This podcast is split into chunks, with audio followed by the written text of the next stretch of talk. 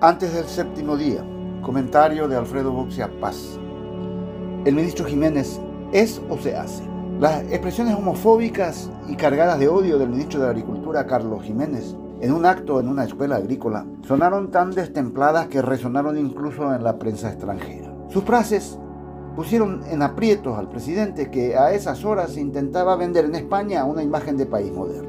Fue desautorizado por Peña y tuvo que disculparse con el ridículo agregado de que fue malinterpretado.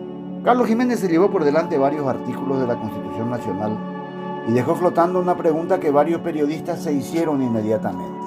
¿Este señor es o se hace? La primera opción es que efectivamente el ministro piensa como un troglodita y su discurso fue absolutamente sincero. El hecho de ser universitario no garantiza que él crea que en estas escuelas solo deben ingresar los heterosexuales hechos y derechos. En una sociedad tan conservadora como la nuestra, esta posibilidad no puede descartarse. Fíjese que el auditorio aplaudió la bestialidad que pronunciaba el disertante.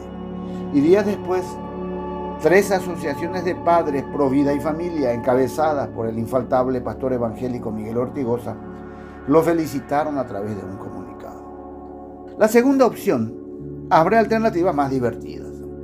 Hay varios que suponen que Jiménez dijo lo que dijo a sabiendas que era una barbaridad, buscando ser destituido por Peña, porque ya no quiere ser ministro.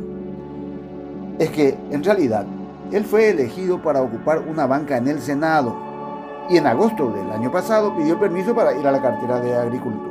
Su nombramiento fue resistido por los gremios de la producción, que solicitaban que continúe al frente del ministerio el ingeniero agrónomo Moisés Santiago Bertoni.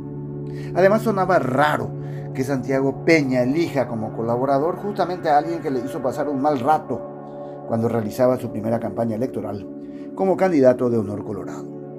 En mayo de 2017, Carlos Jiménez, entonces intendente de Choré, rompió la tranquilidad de un acto partidario para decirle en tono áspero que no estaba de acuerdo con su candidatura porque era demasiado nuevo.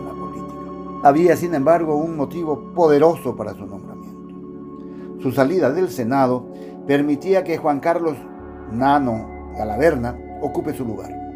La orden vino del quincho, y aunque ni el propuesto ni el firmante del decreto estaban entusiasmados, fue acatada. Jiménez fue el último de los ministros de Peña en ser anunciado. Por su parte, Nano Galaverna, minúsculamente relevante, pero hijo de Calais, se convirtió en senador del mismo modo que se había transformado en diputado en el periodo anterior, camuflado en la lista de suplentes. Las suplencias explican algunos nombramientos extraños, como el del ignoto diputado por Niembucú, Luis Benítez, como titular de la entidad binacional de Aceleta. Su salida de la Cámara Baja permitió el juramento de la suplente Fabiana Souto, esposa del vicepresidente de la República. Ella heredará también la nutrida oficina parlamentaria instalada por Pedro Aliana en la municipalidad de Pilar. En su nuevo cargo, Carlos Jiménez demostró escasa habilidad. A poco de asumir, destituyó al viceministro Víctor Coronel con un perfil altamente técnico y en noviembre pasado tuvo que desprenderse de su jefe de gabinete, luego que el Ministerio de Agricultura firmara un convenio con los inexistentes Estados Unidos de Kailasa. Poco después dijo tener sus dudas acerca de la existencia del cambio climático, contradiciendo el discurso oficial del presidente de la República. Es entendible que Jiménez prefiera ser senador antes que ministro de Agricultura. El Senado ofrece mucho más visibilidad política. Pero si hizo esas declaraciones discriminatorias con el fin de que le pidan la renuncia ha fracasado. El que, por ahora, respira aliviado es el senador Hernán Rivera. Es que si Jiménez vuelve, es impensable que salga el hijo de Calais, y el sacrificado sería él. Lo que de paso vendría bien para paliar el bochorno de la expulsión de Katia.